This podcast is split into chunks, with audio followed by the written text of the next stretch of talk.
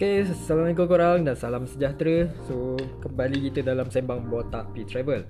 So, sebelum aku teruskan dengan topik kita pagi ni So, jangan lupa untuk subscribe uh, Aku punya podcast dekat Anchor Dan juga jangan lupa untuk subscribe dekat YouTube channel aku Which is botak P Travel.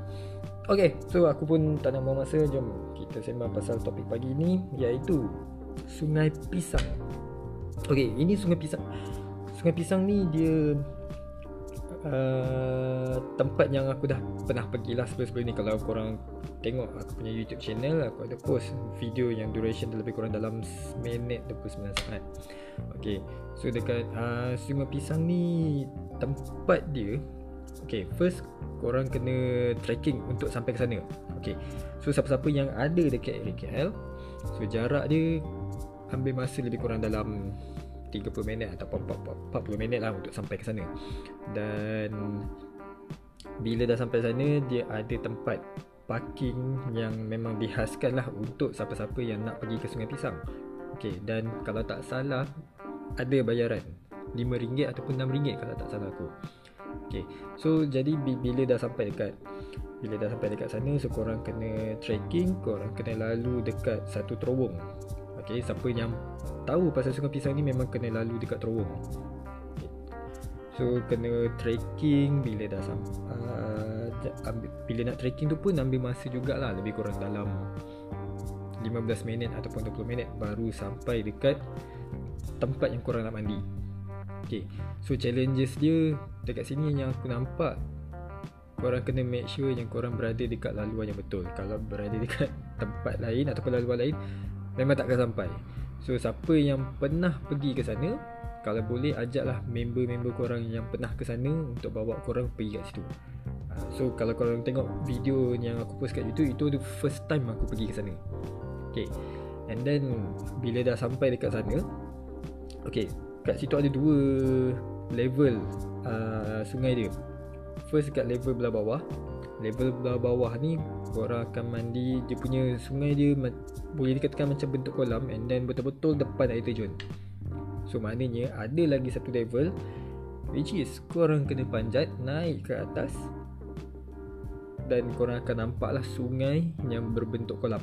So sungai yang berbentuk kolam ni maksud aku dia jenis yang macam cetek cetek tu maknanya korang boleh duduk santai dekat dekat air Lepas tu dia makin lama makin ke dalam Daripada paras paras lutut Pinggang Dada And then tenggelam. Ha. So siapa-siapa yang nak Macam nak buat backflip ke Nak buat front flip ke Nak dive in ke apa ke Memang sesuai dekat situ. Dan air dia pun memang tak deras. Dan Seingat aku air dia Tak terlalu uh, Kata apa tak terlalu keladak sangat lah Sebabkan ada batu-batu sungai dekat bawah tu So dia punya keladak dia tak tak naik sangat ke atas. And then dekat situ pun dia ada campsite sebab Aku perasan masa time aku pergi sana Memang ada pot-pot yang diorang tinggalkan Contohnya macam uh, Kesan-kesan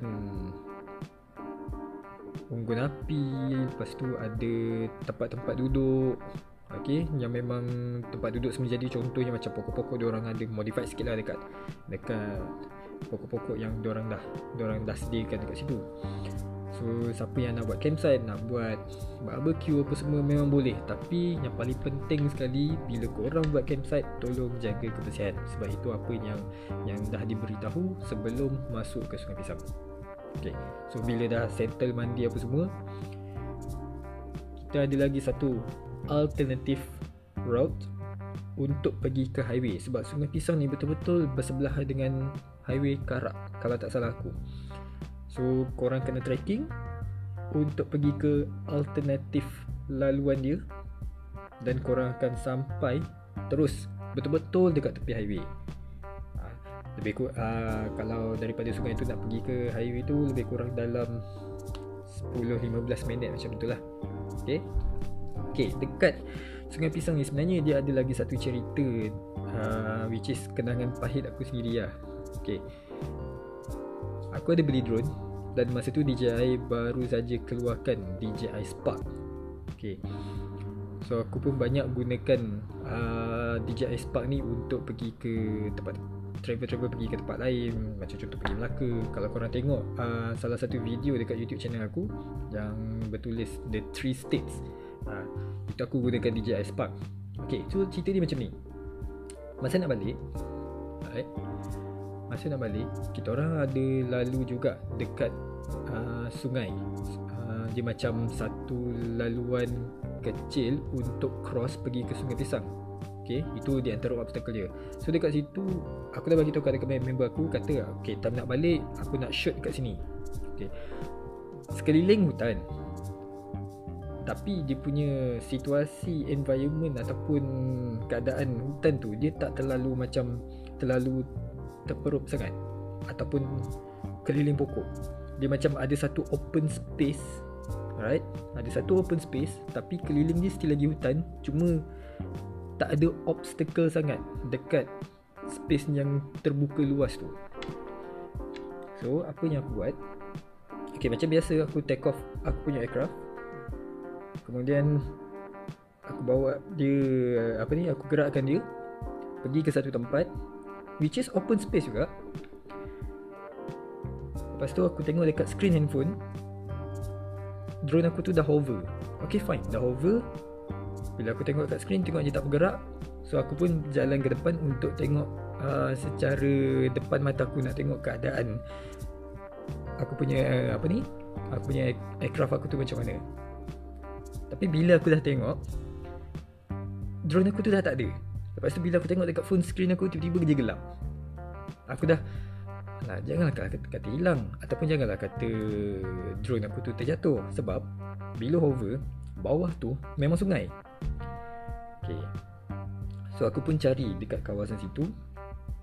Dah cari dah puas hati. Agak lama jugalah. Hampir 40 minit juga aku cari aku punya drone Kemudian aku terfikir yang apps drone ni Apps DJI Dia ada orang kata apa flight lock Kalau macam uh, airplane yang airplane yang macam Airbus eh Airbus pula. Uh, apa ni? Macam Malaysia Airlines ataupun mana-mana. Mana-mana company airlines dia orang ada di, uh, ada something yang dipanggil black box. Okay.